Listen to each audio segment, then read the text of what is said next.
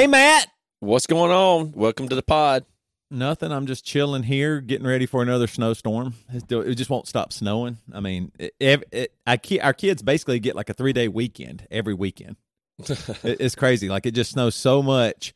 Like the grass is green right now, but come a few days, it's going to be covered in snow, and we won't be able to drive or go anywhere, which is pretty nice. Devin Sounds has nice. always has his fire really nice. I haven't figured out my fireplace yet.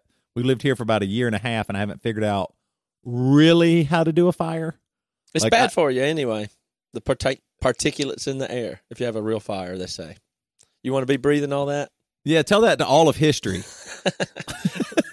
well, it's, it's not. I mean, it's a lot of people that depend on that for their warmth today, Right. and Oh, it's yeah, a yeah. lot of uh, Yeah, both say it's not that good climate influence on that. But they like that's one of the climate things that they're saying. Basically, you have to write that cost in, and you don't. Even though it's bad to burn wood, especially it, like coal's way better than burning wood for the environment, and we know coal's bad, but a lot of Right. people survive by burning wood to cook and heat. So right? we have to price that into the whole climate project that everybody's involved. The fact that you're not going to even try to change that is Right. is already written into how much you have to compensate in other ways Man. for a good portion of the world. But it's also bad for breathing. So you know, What's the uh, least amount of time back? How many years ago back would somebody have looked at you like you were crazy and died laughing if you said, "Hey, that fire and cow farts are destroying the world"? How, not that long ago, right? Well, yeah, but you could take it to a but but it's true in a way. But you could take it to absurd levels as well. Um, you know, for instance, I uh, got into the, the the people that we played at their house, um, and they sell essential oils, and I I was telling them how much I like. Well, you know, I'm more of a candle guy for the smell, and that was a big rift between them and than me because of the danger of, can- of The danger of candles. It's, it's, like, well, you don't want to be breathing all that, you know. But it's true. Like if you put your finger above a candle flame and then hold it back, it's black. You know, yeah. like that's in the air, so it's something to that. Ah, man. Well, we're all going to be plugged into some machine in the 10, 10 minutes from now, so don't don't worry about it too much. All right. Uh, we got a good episode today. No, not good. Great. This is an interesting one because we had some pastors. They're they're a married couple. They both preach at different churches, and uh, they wrote us to talk about they because they they were like we've listened to the podcast before. I think they know our band a little bit, and they wanted to uh, say, hey, we're wanting to reach more people, and you guys, even though we don't, agree, you know, everybody always does the disclaimer. We don't agree with everything you say. They, you have to, you know, You kinda to gotta- make that You kind of have to make that disclaimer these days.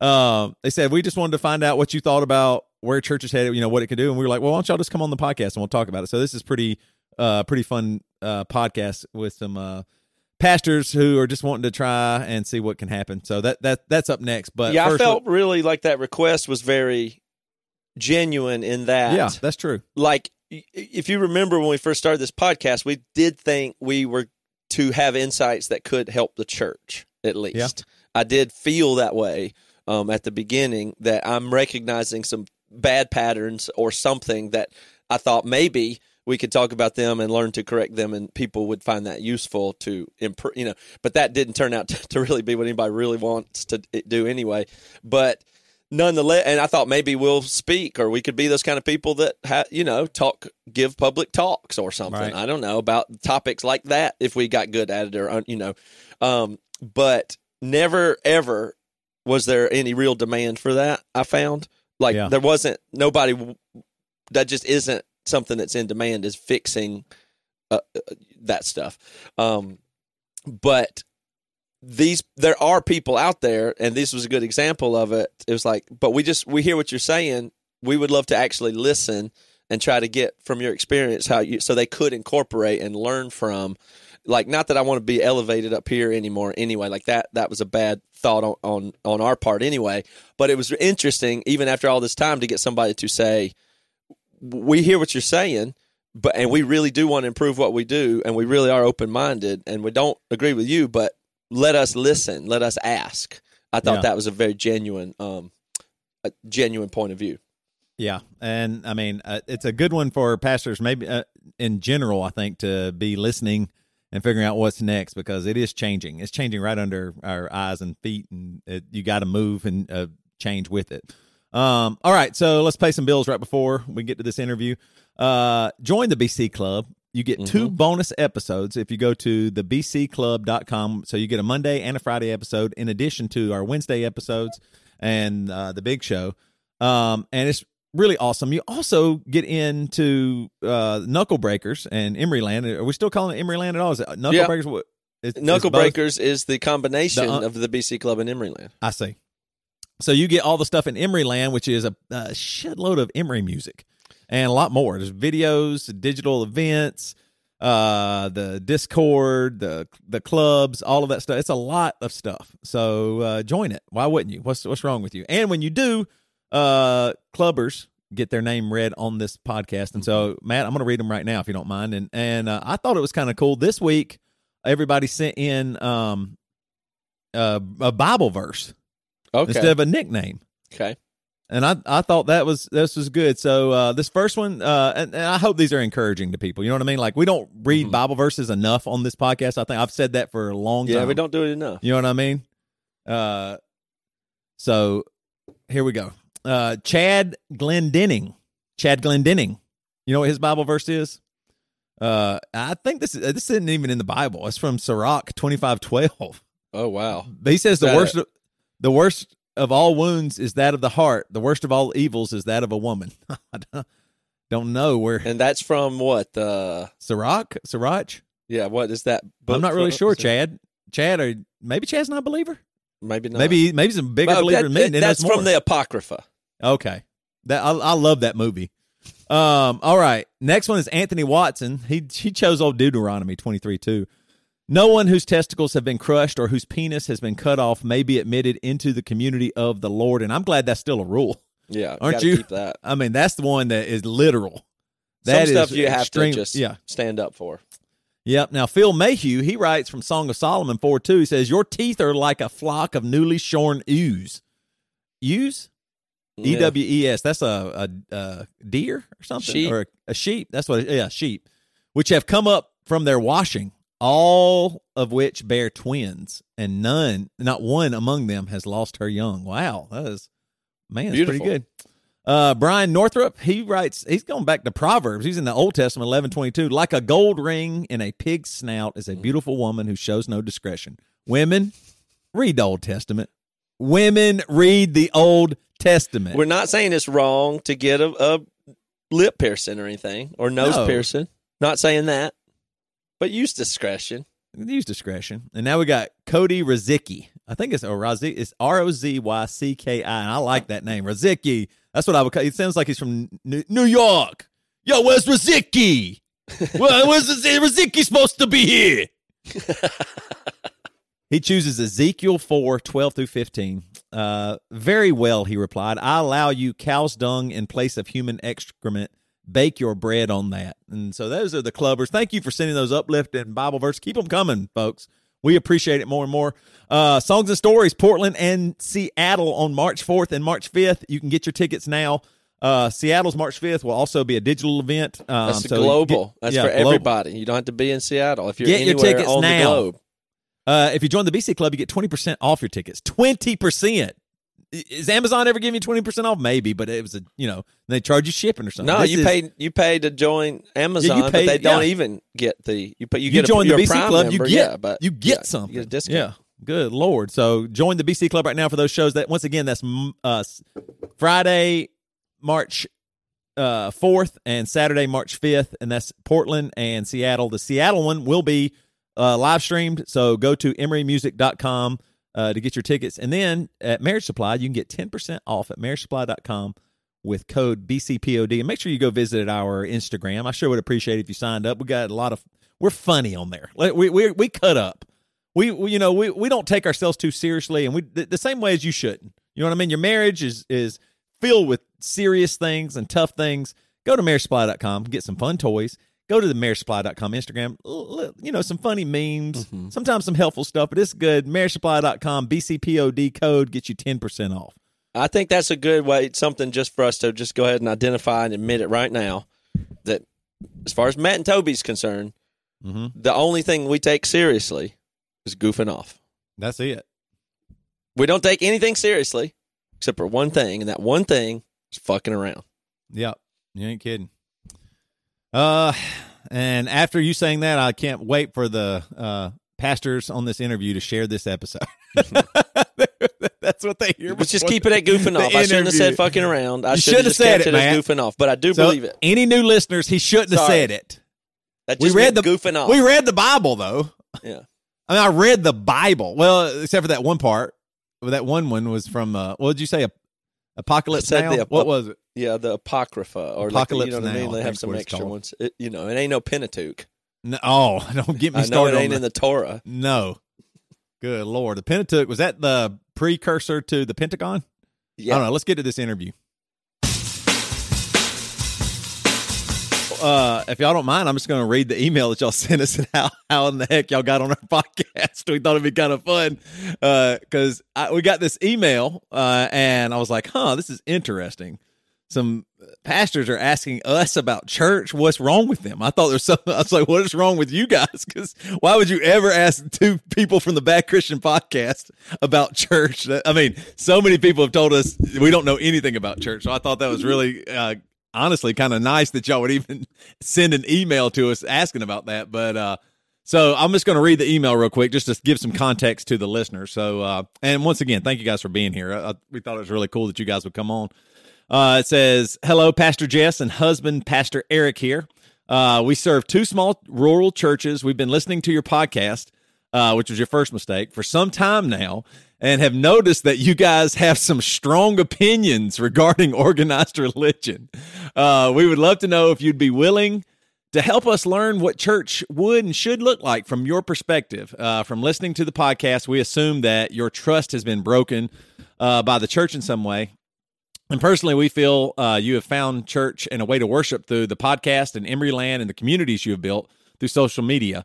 Um, however, we'd still like to learn how you feel about organized churches, uh, what how they could be better, how they could be improved. Being millennials, we recognize that there's room for improvement, but for that to happen, we must first start by listening. What kind of improvements would you seek to find within organized churches in order uh, for your trust to be regained?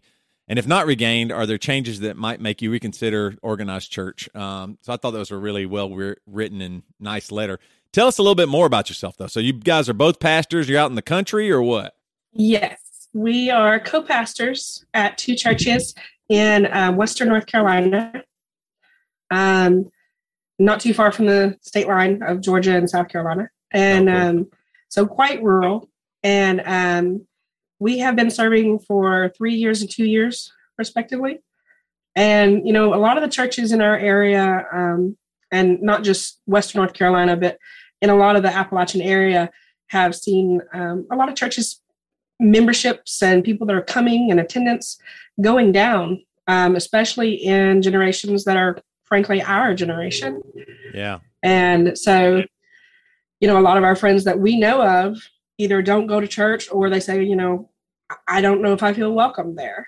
And so it's kind of an opportunity for us to ask people, okay, you know, we know that there are some issues here and there that can be, you know, found in churches because when you have a community of people, there's going to be, you know, some some issues come up, but we always want to try our best to see how we can resolve issues. That's the whole point of being a church community.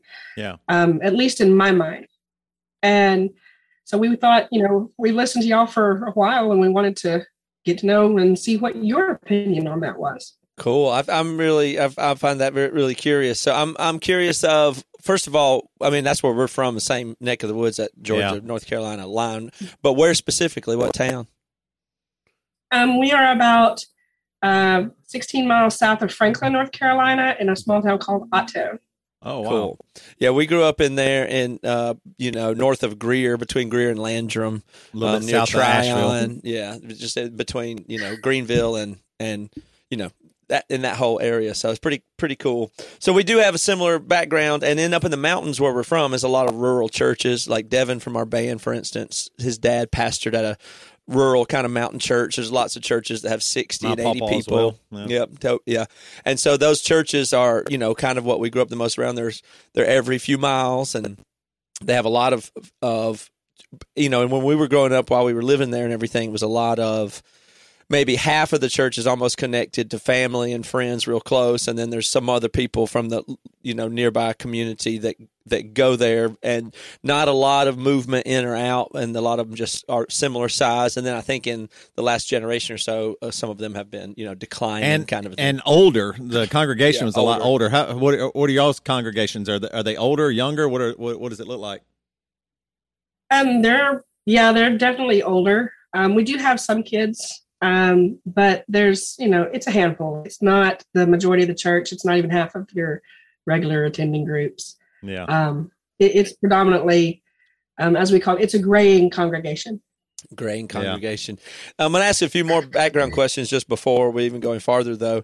Um, s- a, a lot of also what I associate with what I'm picturing in my mind of your church and stuff like that, and that area is those churches have been, you know, very conservative churches or strict evangelical or Pentecostal and things that be, that um, were that way. But I'm not exactly getting that vibe from you and the co-pastoring thing too. So that seems interesting to me is it, it what like how did you get into these churches and what is the either denomination or the type of how conservative it is and the theology what is it like As far as the denomination, we're United Methodists, and um, we um, we're sort of down the down the middle. One church is more conservative, and the other one is um, they're a little bit more progressive. But we really don't like to use those um, labels. We just try to love everybody, you know. Um, we don't really want to use any conservative or um, progressive or liberal labels because that's not that always sets your mind up to take you down roads that um, you just really don't want to start. You know, in my Yeah. opinion. Do the communities though then Yeah. think that y'all are like a little lost or something? You know, because if you're not hardcore conservative, a lot of times in the su- in the South, you know, they think you're doing something evil or something. Do y'all get any pushback for taking a like a middle road or what? No, we were actually both born and raised in this area. So most of the people that are at our churches knew us when we were kids. Oh Hmm. wow. So Um, Well, it depends on who you ask. If you ask Yeah. her family, no. If you ask my family, yeah, I'm probably um, headed Yeah. towards a, Yeah. a place that's not so pleasant, but that's okay. I don't care. So you're the black sheep, even though you're a pastor, right? Um, Yeah. yeah.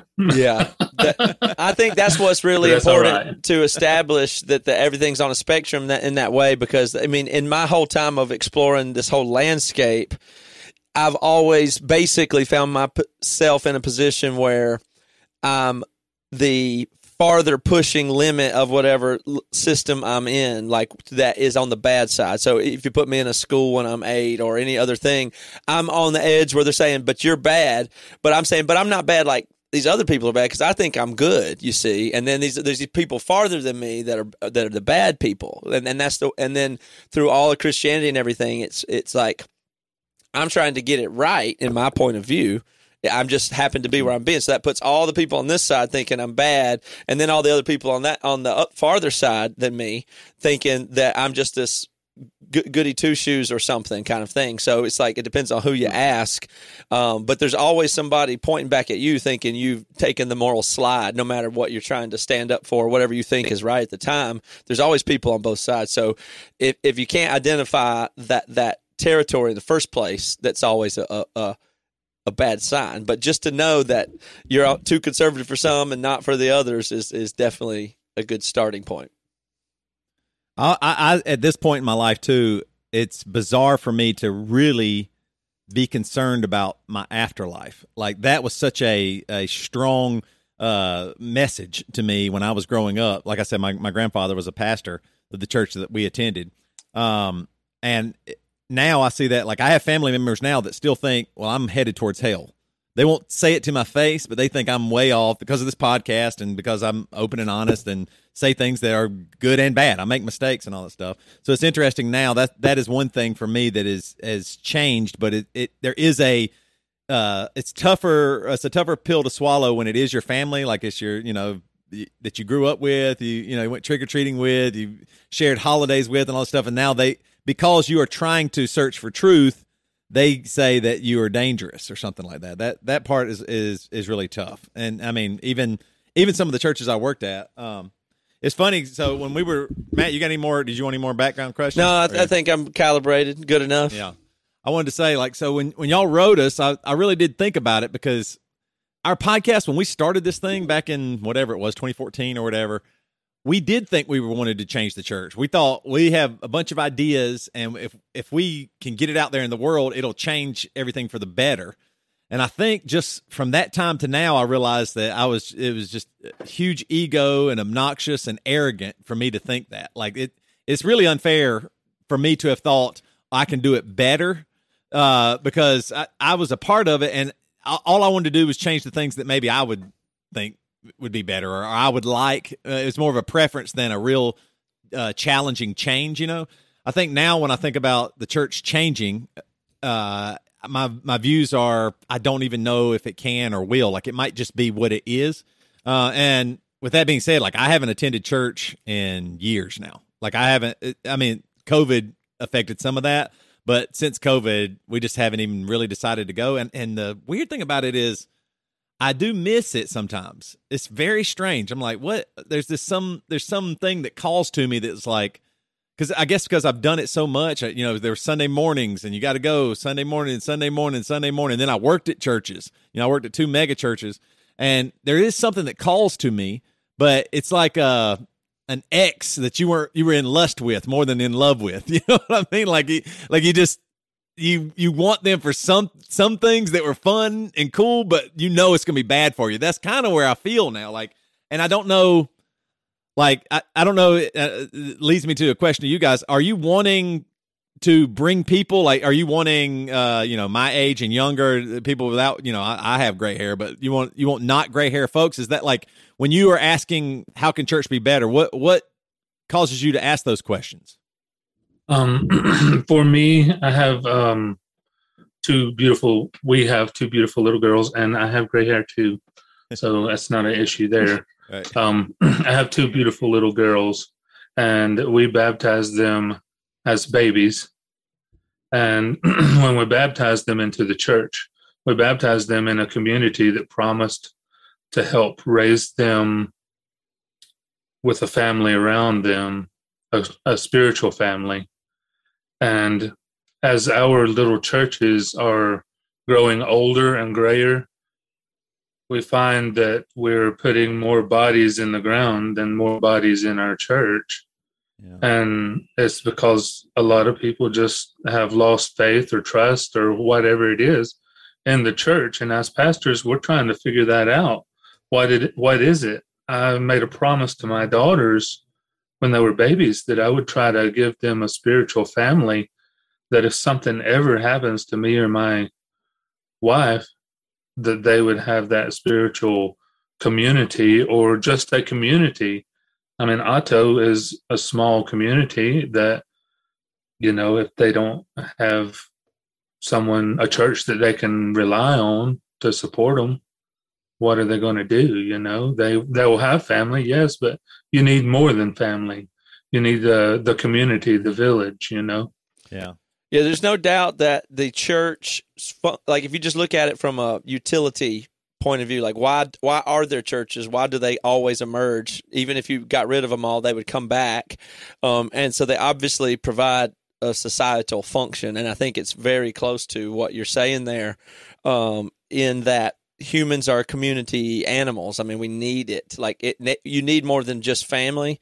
Um, and the more isolated we've become over the last few generations, that does seem like it has extremely negative effects. Like, and so many people aren't maybe that skilled of parents in the first place. Maybe they don't even, you know what I mean? It's like if you're only know what you know by the time you have kids, by the time you're 22 years old and have kids, and you're not part of a community, you you don't even have that much knowledge and you don't have that much feedback if you just stay home with your kids that in itself it already sounds like a bad setup you know because the problems that you have as a parent you're not even getting feedback from the environment. Is like oh that's weird. I don't i, I shouldn't let my kids step that i should let this do oh other people do it this way. So you have the school and the church are the place where the most important part of society is the raising of kids in my opinion. Like the development of the children will determine the society. But um and so it's a big part of that. So i think that's like if I just zoom all the way out without even trying to talk about theology or something like that, the school and the church are the most important things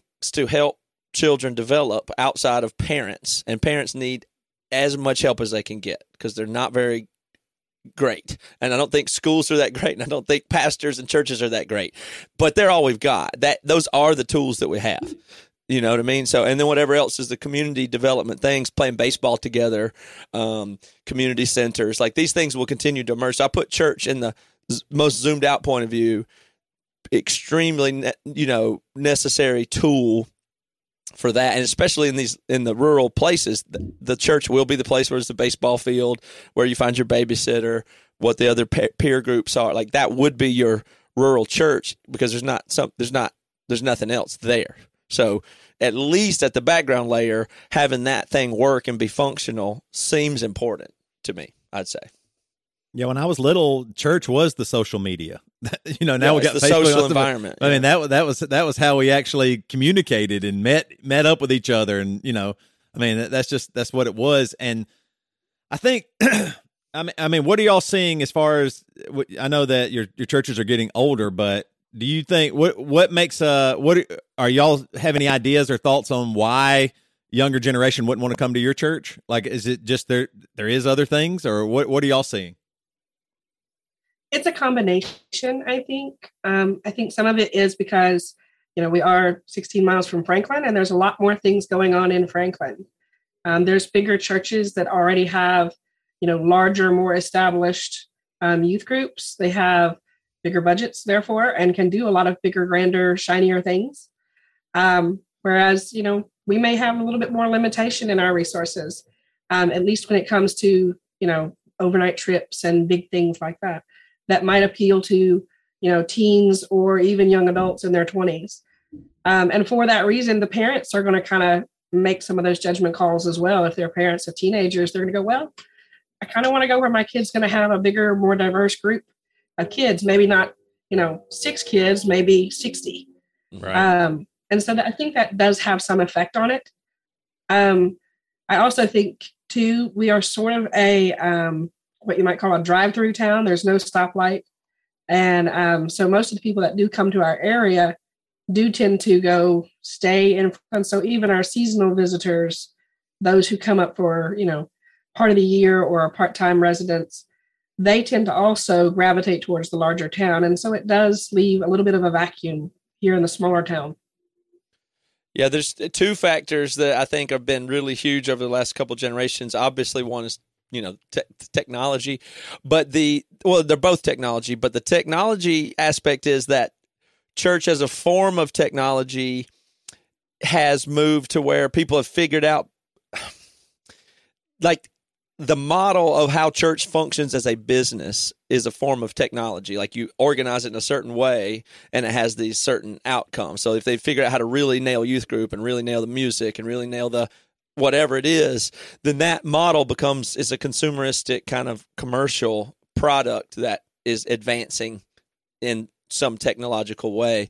Um, so that that model of how to do a church that's attractional and then does that. I mean, it is uh, all the way up to the mega church, just like Amazon takes all knocks all the mom and pop stores away.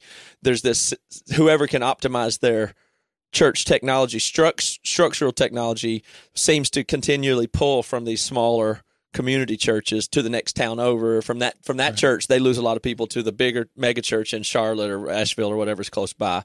You know, and and and and so on and so forth. So we're you're seeing. Um, and Mars when we were a part of Mars Hill, that was part of its model. It was clearly pulling people from these not so much advanced churches into this organism that or this organization that really thought of them um, I don't know if it was serving as much their community needs at their ground level, but it was consolidating the things that the church was measuring and valuing, like baptisms or butts and seats or how many uh, how much the giving is or how much global impact they could make through their whatever that whatever it is you're measuring those are the things that kind of grow. But it seems to pull from these smaller churches and kind of does undermine some social fabric in doing so because you know people don't ever return back to the smaller churches they're simply fuel it's like the righteous gemstones you know? tv show i mean that's yeah. that's what they did you know they just go in and try and take over so that the smaller churches just can't stand a chance, uh, don't don't have a chance. But it really seems to me that, uh, and w- another reason why I'm just not interested in churches is that it almost always is the bigger the church is just the dynamic speaker that has a lot of skills at speaking and will uh, do uh, it buys more into the show of it, the event of it, and all of those things. I mean, I worked at two mega, mega churches, and both of them cared like extremely a lot about the how the music was presented, the flow, the vibe, the the. I mean, churches are now content creators. Mm-hmm. And they need to get views and likes, and then that will maybe lure somebody in or something like that. So y'all are kind of at an uphill battle because you're right; you have less resources, and how how could you create more community that was real and deep when they are having movie nights and that all uh, food and, and all this crazy stuff? You know like some of the churches that uh that I would say would do like the I mean I couldn't believe how much money they spent on like an Easter egg hunt or a giant you know and I was like man all this money and and so that actually turns me off. I, I do believe on some level you know we're talking about millennials uh, you guys uh, maybe some there's some truth that is missing in in some of those those larger churches that you know once a, a, a congregation gets over a certain size you don't know everybody at all. And you just can kind of come in and, and leave. Like i used to like that about the megachurch that i would sneak in the back right as the music was I, I hated the christian music. I just i cannot stand it. Sorry if y'all like it but i can't i just can't hardly take it. But uh i would come in right as the last song before the sermon happen and then i would sneak out right as the you know the song for the reflection uh response would would come on because i just couldn't take it. But i thought well, it's kind of easy for me to get in and out here. You know what i mean? Like i like that use i'm, I'm as a user friendly type thing it's like that and i think that's what churches are thinking about. Like so i would say too like are, if you guys when you're wanting to grow like if you had more resources would you want to be just like a mega church i mean would you want to just have bigger better stuff or what? No. No, and growth is not necessarily the goal. Um, it's really we want the black sheep. we want the troublemakers, if you will. We yeah. want the oddballs. We want the, people that are that are not afraid to go to church on Sunday and then on the way home listen to Emery yeah. yeah. you know, listen to rub some dirt on it. Right. you know, as last Sunday as I was going to church, I did listen to rub some dirt on it. The first song's my favorite. Oh. Yeah, he plays it on repeat quite a bit. Uh, but yeah, I mean, we the song "You Stole God from Me." yeah, absolutely. mm-hmm.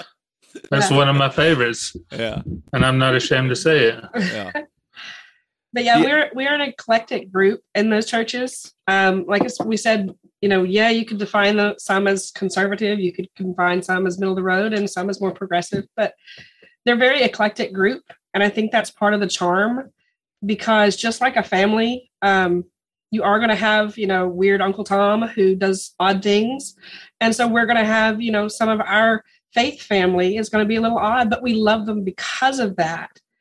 And so, no, I wouldn't I don't think we'd want to be a mega church mm-hmm. because you do lose some of that authenticity. You lose a lot yeah. of it, quite frankly. I think and you also lose that ability right to be a family. Yeah, yeah. I, I would really just, key in on that. things that we really. Yeah, um, it's our differences that bring our strengths together, and that make us the strongest. Yeah, but I think that's that's the problem. I don't think churches realize that, and I'm talking about church in the context of the building and going there. I, I think they have thought draw more people. Uh, you know, the there's a real Americanized uh, uh, what success is like the, the, numbers. You know what I mean? It really is a numbers game, and if you're not drawing more numbers, if you don't have more uh, a huge list of baptisms, a huge list, uh, you know, of people in the, the butts in the seats and stuff like that, I think that that is is part of the turnoff for me. I I do like the community. I, I wish I was drawn more to the community and wanted it more. But also, I don't know if I want to spend the energy I have on that or what that looks like. Like we moved to a new town uh, a little over a year ago now, and I would like for my kids to go and see other kids at church and us to have some fellowship that way. But also, I just I worry about what will be taught and that is the big pushback for me is the the church in some ways has to be really concrete and consistent on what they believe and I understand that, and I appreciate it, and, and, and can expect it. But I'm worried about some volunteer teaching my kid. Like the last time, one of the last times we went to church was a, actually ended up being a mega church in Franklin, Tennessee, and my daughter came back from Sunday school, and she was the you know, it was just a volunteer telling her how important God was and that if she believed he would change her life and it would be so important to her and it would be everything to her. And then, and she, and she just kind of just said it because a teacher, an adult had told her that. And then I was like, what do you actually think about that? I said, do you just accept that or what? And she goes, well, I don't want to get in trouble. I was like, well, no, you won't get in trouble. Just tell me. And she goes, uh, well, I don't ever see God. He's invisible. So sometimes it's hard for me to believe that he's going to change my life or be there for me or save me or help me. You know what I mean? Like, and I was like, that's just the most honest, real question you could ask. And I never got to ask that in church. If I said that, I was a doubter, or you know, I, I was a person that was against the church. I, I did. I was asking questions that I shouldn't be asking. And I think when church uh, churches they don't it's not necessarily that that's out in the open, but it is uh, it's underneath that those those ideas are there. Hey, don't ask too many questions. The the pastor and the and the musicians they got it covered. You're you're out in the pew. You just you receive, you receive, you receive instead of really being called to give or risk. You know, there, there's not much risk when you go to church these days. I mean, it just isn't much risk. Like you don't have to you don't take many chances to go to church. It's just a bunch of like minded people, and so that feeling of well there's no risk. I mean everything about jesus was a risk. I mean it just seems like his whole story was ri- it was risky. You know it cost him his life and everything and i just i feel like we've lost some of that. Like there's not there's not that reality. It's you got to have great air conditioning good coffee hopefully some donuts good music. The guys and the girls on stage have to look cool you know all these things and so i think it just robs us of anything that was real for a while there. Yeah yeah. it, it can be very superficial um, in some ways um, some of the churches that I have been to before I became a pastor were that way. And it was kind of like, this is all a giant theater production and none of it seems real. Right. And the people that were there were that way too. I mean, e- even trying to get to know people, they behaved like a one person theater show. Right. While they were at church, they were one person. And when they walked out Monday through Saturday, they were a completely different individual. Yeah. Yeah. And so that that can happen. And that's one of the reasons that I think Eric and I like the churches that we're at. And one of the reasons that we've kind of gotten to where we like um, the United Methodist denomination as a whole is because they're allowed to ask questions there. Right. There are hard questions, and there are questions that everyone's going to look at and go, okay, explain this to me. And even us as pastors, there are times that we look at something and go, okay, God, can you prove yourself a little bit here? Because I'm having some trouble. Hmm and you know even pastors are human beings that needs to be known for more people that you know the pastors aren't infallible.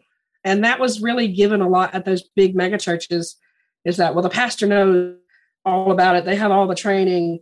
Just take what they say and, and run with it. And that's yeah. not always true. You know we're human too. We make mistakes sometimes. Yeah i think one of the things that is hard about it um, in organizations where you know fakeness it happens a lot. Like you're saying, people that act one way and one, but that can be due to the tone of the environment, um, where like the culture of the environment has to be set up in such a way that you can be yourself, or else people that would want to be themselves feel that they have to pretend to be someone else. So it's like a two way street, you know. Like it, you have to set the vibe in such a way that people will be their their real selves, and then that'll at least invite other people to do that. And if not, then even when I go somewhere and I go, oh, everybody here is uncomfortable and pretending, then I also need to pretend. I know that to be safe. I can't actually be myself, even though I want to. I'm still going to have to pretend right now, and I'm very aware of that feeling. And then that makes me then I'm, I seem super awkward, and then it's going to that further makes it an awkward vibe for other people once I'm pretending because I'm not very good at it. Um, but and so that really gets to that thing you're saying about outsiders and you want the black sheep and stuff like that. And I think that authenticity is the key to that. I, in my opinion, I don't know if this is exactly true, but I can't think of a higher bar than authenticity. And I mean, some people don't value that for some reason. People won't don't seem to recognize that you say they go authenticity is like overrated, but I just don't think that's possible because like anything that you care about I think authenticity is the highest thing you'd want from it, from another person. Otherwise, you how else would you know to trust it is what it seems to be? So not like as a cool quality of like, oh, he's outspoken or whatever, but just like it, a restaurant to be authentic or a, a piece of anything that you would put any care or trust in. Authenticity just comes first. Otherwise, if oh, this is a fake, what it fill in the blank. Authentic is the opposite of fake. So like the the more you you can create a space of authenticity that really works um, and it attracts the people that are black sheeps because they're used to having to um, or not being able to uh, hide or pr- do the pretend game is good so you it is really likely that you guys are of that type and are most capable of attracting more authentic like people who are probably black sheep but the problem with the black sheep movements are th- what is the shared thing that they all have? Because there there's these like they're the rejects from all these different places that all come to you, but that doesn't Right. mean they're the same. Whereas the other systems where everybody goes along, everybody pretends, those people get on a shared wavelength where they all want one thing and it's moving in a direction. And nobody's stopping to ask questions because they're all just playing a game that makes the thing feel better. As long as you're playing along, then every it has a shared purpose and vision almost. But if you get a bunch of black sheep or special ed kids or you know whatever it is this whatever the the thing is then all, all of a sudden the needs are in every different direction. Like everybody's unique. Everybody has their own set of questions. Everybody doesn't some people don't like this some people do like that but they're authentic but they're very hard to organize in a shared single direction which is good for organizations and businesses and so forth. So to be that special place where the special outsiders can be it's really hard to get a direction going for for those people you know? It's just all you can do is be. But that's the most important i mean that's what it's about anyway it's just a place to be that's the at the heart Well, of it I, I think too the just the confidence and certainty. I, I actually believe now that church uh, pastors, uh, maybe not you two, but I think that collectively, a lot of pastors led us to uh, Trump to be president. And I, what I mean by that is it was just uh, certainty, and you just go, "Oh, well, I just know what I actually know what this person is, and I can swallow it." Like everybody knows Trump lies and and is a womanizer and doesn't care about marriage or respect. You know, uh, I mean, everybody knows all of these things. And I think they learned that in a way from some uh, the pastoral role the Christians did because Christians go, well, it's our pastor, and well, you know, I, you know, I'm just a person out here in the pew. I, you know, I'm not going to ask questions. I'm not going to push back. I'm not. I mean, who am I to ask? And you're right, like what you were just saying, Matt. You just go along with it till eventually it's just you're like, where, where did we end up? How did we get here? And I thought this was supposed to be about Jesus or serv- service or love and forgiveness. And now all of a sudden, w- w- we actually hate our enemy. We don't forgive our enemies. We hate them. They are they are a danger, and we keep them from our kids because if they get close to us, they're going to hurt us. You know, they're gonna they're gonna steal. They're gonna do the terrible things. We we you know we haven't really the church for me didn't teach me forgiveness and love. Really, they said all those things, but deep down inside, you know, yeah, that, that, you know those other people. I mean, I can remember my pawpaw. We'd we'd ride by some Baptist churches, and he'd be like, "I bet they're doing dip in the back pew. They're they're spitting dip in the back pew." Like it's just a funny thing. He would, you know, he's an old Southern dude, and I was like, "Man, this is so so wild." Because and it and it pushed me away. I was gonna, if y'all don't mind, I was gonna take a second here. I, I went back through some of my notes. I don't really keep journals or anything, but I write down stuff just in my notes on my phone. And I went back because y'all are asking uh, you know the questions of like how do you attract uh, young a younger generation or why would you know new people come to the church as the older are dying or leaving this world and uh it's it so this is just shows you I'm a person who grew up very Christian worked at two churches thought I would work at churches the rest of my life and this is my deconstruction if you will uh, so this this first one uh, comes from April 12th uh, I mean April 2012 so this is about 10 years ago. I'm just starting there. I know it started probably a little bit before that, but on April 2012, I wrote down uh, topics that we should discuss because we had started before this podcast. We were going to do the un-learning.org blog post. And I was like, well, what are topics that we really needed to discuss? And back then, my mindset was the first one I wrote down is there a correct type of Bible to use? Is King James the only true one? And then I wrote, uh, uh, does God really care if I have sex before marriage? Uh, I said, uh, are reality shows bad to watch? And then I, I threw this one in there because this is a big one that you got to really talk about. I said, shouldn't gays be allowed to marry? They deserve the same rights as us, don't they? like I asked that question. I mean, that's a real question I was asking. I said, uh, I then the follow up to that question was, should Christians give up the idea of marriage and do their own thing under a different name? Straights marry all the time, even in churches, and they don't uh, care about God. So I'm thinking about you know homosexuality and, and what's happening, but you know I don't want to go too far there. I, I still at, at 2012 it's still wrong, right? And I asked these que- uh, a couple of more words like, is it is it really wrong to drink or smoke? Uh, what's okay in the bedroom? Uh, does God really care about premarital sex? I think I asked that one again. Uh, one of them that was funny, I wrote, uh, I like to go to casinos sometimes. I'm not addicted. I just think it's fun. Is that wrong? I mean, that's 2012 when I was working at Mars Hill. These questions I thought were really serious and needed to be addressed. I thought the world wasn't asking them that much. And then, okay, so then that was 2012. Now, what the next post I found was August 2015. So three years later, right? First question uh, or first thing I wrote is a question actually. I wrote, Jesus took a three day weekend in hell. Is it really that bad? Look at that from, from what I just wrote three years later. I'm like, well, but Jesus was in hell for three days. I mean, I'd love to go on a three day vacation. Maybe it's maybe hell isn't as bad as you think. I, I mean, I know that's a joke, but I, but and then I, I critique I listened to a sermon in 2015 when I was working at the second megachurch, and I listened to a sermon and I just wrote down. Uh, I realized some problems with church pastors stem from having a mantra, basically, uh, that if you believe in Jesus, He'll change you. He will change you. It's like uh, it's like you have to believe that everything is centered around believing.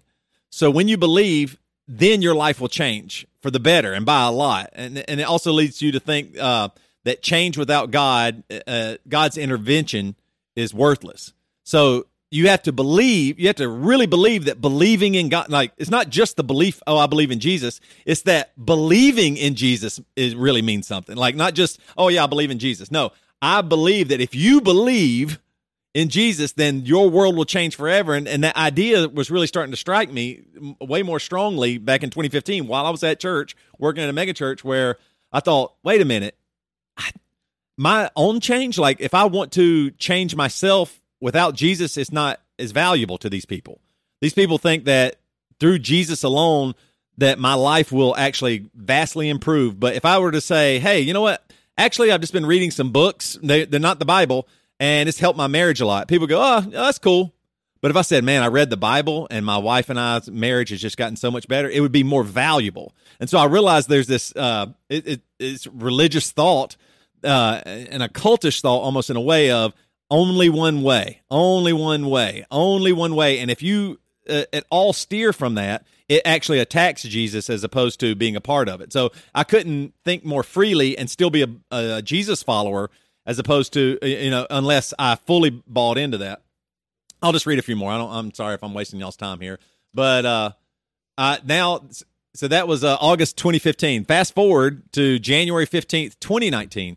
Um, I said there now I've write, write, written uh, there have always been people who have claimed that they have been called by God, that they have a higher purpose, that God is going to use them. And I said, but what proof do we have that God has set them apart and chosen them? Why should we believe them? Are they lying to themselves and us? Are are pastors real?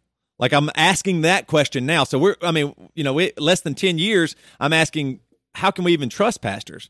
Like even you guys, like how do I know to trust you? Like I mean, you are saying, yeah, we should get up and, fr- and talk in front of people. Like God, God's called us. Like you would say, you feel called, right? But it's hard to believe that because I mean, I've seen so much where I thought people were called and then they actually hurt the church or they hurt Christians or they abuse. There was abuse and trauma and all kinds of things. And so, you know, so over the course of these few years, now I'm asking, how do I even trust? Why would I go spend my time and take my family and my daughters and my son to go listen to somebody that I don't know really much about them? I know that they are funny or they they they can shoot out some scripture pretty quickly or something like that, but it, it's really uh, worrisome to me that I would go, yes, children, follow your dad to this place. This, uh, you, you know, oftentimes, I mean, you guys are a little different. Oftentimes, it's male dominated. Let's go listen to this man, and he's going to help us learn about God more, as opposed to studying it on our own or learning on our own or whatever. And then um, uh, I'll just read one more. Uh, fast forward to October 2020, and I wrote, "How do we use strength?" And these are all question marks: leadership, question mark; humility, question mark; creativity, question mark; honesty, question mark. Like I'm asking all those things. Like the church has strength, and it really seems like they just really used it in the worst ways. Like I mean, I th- I feel like so many people through whether it be purity culture about how we view our bodies and and sex, um, what what God is and what other religions are. You know, who's right, who's wrong. Like all of these things. Like that is just a little glimpse into my deconstruction on wait a minute i'm recognizing still that the church has power and strength but what is the leadership? Where's the humility? Is it when i don't think about uh church as humble. Like i don't i don't think of it as like humble jesus. I don't think about it as create creative. I think of as a copycat of of people that are creative that aren't in the church and then they just bring it you know and kind of water it down a little bit. And then honesty like i don't i don't I guess in church now, I would say I don't trust the church's use of its power, strength. I don't trust the leadership. I don't, and, and this is just the umbrella here. I'm sure there's churches that are great. Everybody always pushes back on me. You know, the, our church is different, but I do really. I, that does make me really concerned. Like I, I want to go to a creative place that's humble with good leadership and honesty and transparency, and ha- acknowledges that it has strength, and then tries to use it the right way. It's, it's okay if they make mistakes, but I, I, I, don't ever see the churches not uh, giving up that strength or that power. They don't want to. Once you get it, once you get the numbers, once you get the power and all that stuff, it doesn't go away. And so then I end up really distrusting it more. And so somebody like me, who the church had me, I'm gone. How and I, I think they probably are. I mean, how how would they get me back? They would have to listen, like what you guys are trying to do. But I mean, you guys are only two pastors. I don't know how many uh, others are, are like that, but that's just a little bit of like, I mean, that's a real person who was all the way in, all the way in, and now all the way out in less than a decade. Isn't that crazy?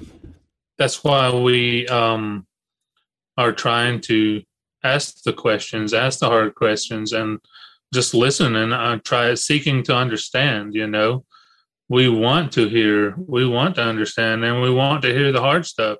We want to hear, you know what, church sucks. Yeah. And the way people do church sucks. If that's what it is, you know. Yeah. Um, because if the way people do church is wrong, then maybe we need to do church the way Jesus does church, because he had people that would follow him, you know. Yeah. Yeah, I think it's important to be able to get the honesty because um, truth sometimes sucks. yeah. Sometimes you don't like to hear it. Sometimes you, you don't want to. But if you don't have that different opinion, you can't grow. Um, if you don't have somebody who disagrees with you, you can't um, stretch your thoughts. You can't have any personal development, really. And that's one of those things that we're sort of trying to do just happens to be through church. Mm-hmm. Yeah, I think that um, it's reasonable to consider, like you said, w- how Jesus did it, or that that what it means that that worked or didn't work. I mean, in some ways, I don't see him creating exactly creating an intentional model that was supposed to be a certain right way like somehow that doesn't even strike me as what he ever was doing um, but some it seems to the best way I look at Jesus is that he probably had the most insight of to what reality really was or something. Like he saw things for what they were more than other people, maybe divinely so. But nonetheless, it seems like in every instant or everything he was doing, he was just doing what was necessary for those people presently in that time in that place and the if I could just give one thing that doesn't work for me about church, it would be that notion of wherever it is, once it becomes a model, and then it is therefore becomes something that is prescriptive, as if it is all there is a way that it is simply done um, that's too late. Once that once that exists, I'm out. Um, and I haven't always been that way. And I'm somebody who likes systematic thinking and wants to create new models for things that can work. But once they're once things become prescriptive, as in this is how this works, I just I don't think I ever got that from Jesus. I don't think he ever went that far. I think he was only meeting needs as they were in where he was. It wasn't for another time and place. And how you do it wasn't there was Yeah. no how you do it, I don't think, for him.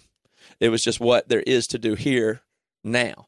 And so to me, those groups of outsiders that would w- want to be in that presence of that, I mean, it just kind of has to be built around that because otherwise we're in these, pres- you know, I just say basically say non-prescriptive community is, is a, a, a box that I think could be checked. Um, and then it needs a shared purpose still somehow. Like for instance, if you say the music scene or communities we do or whatever, at least the misfits can get together and watch heavy music together in a warehouse. At Right. least we can, at least we have something to do since we're misfits and we share this thing, but it's not prescriptive. It's just whatever happens, if we all can agree to like it, we have a shared interest, but there's not a certain thing that needs to happen. Like it doesn't, if there, if there is, then I, I think I had to reject it personally, just as my, I think I have to reject it or try as hard as I can to deconstruct it or pick it apart because I don't trust that. I don't trust that whatever worked yesterday will work tomorrow. I just don't. I think that's maybe one way I look at it. Yeah, I think um, one of the things that Eric and I discussed early on when we were kind of starting the whole pastoring process and even, you know, going to church um, at all was, you know, take hypothetically that there is no hell, there is no heaven, there is no afterlife, there is nothing. So now why would you be a Christian? What reason would you have? And it is for that accountability with other people, it is for that authenticity. And, you know, I can, especially in this COVID environment that we live in, I can go online and I could read books. I can read my Bible. I can do a lot of those things on my own, but there's something that those things don't give me, which is that accountability and that community and that group of people working towards a, a similar ideal of this is the kind of people that we want to be. Mm-hmm. And I think that's really what, you know, churches need to do more of, less of the showmanship, less of the other, but more of the we're a common group of people that, you know, we're different. We have some odds and ends, but we have a common idea of what we want to be like. Mhm. You know, the the at least the basic morals that we're going to live by. And we're going to hold each other accountable to that. You know, if Eric messes up one week, he's, you know, I might say, honey, you might have slipped this week, and vice versa. And we also, that's what our churches are tasked to do as well in the United Methodist denomination is to have, you know, small groups, not just whole churches that do this, but a close knit group of people that is put together to say, hey, are you having a rough week? Because, you know, you've been a little stressed, you've been a little tense. And you can say, you know, I've messed up this week. You know, maybe I, you know, I cussed out my boss um, and I feel really bad about it. And they have people that they can go to and and speak with. And the whole idea is I for someone in these churches is I want to live a certain way. These are the people that I do it alongside of. Yeah. Mhm. Yeah, we've got to do away with the rewards based religion. That's awful. Yeah. It does nothing but engender and ingrained fear. And uh, well, if I do my pay my dues and Mhm. get my soul saved, then I've got another star in my crown and I'm good to go. Yeah. You know, we got to get rid of that. That's that's inauthentic, and that's what creates mistrust. You know, Yeah, In trust my is the big word there for I, sure. I would say, and, and we can wrap this up. We really appreciate you guys' time. I think one of the things that y'all are willing to do, and this is this word just keeps popping up in my vocabulary over the last few years, is risk.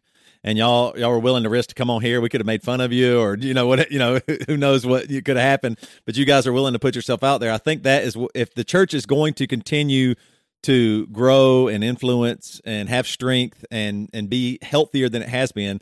I think it, it really is time for people to take a risk because it, it's hard to trust people.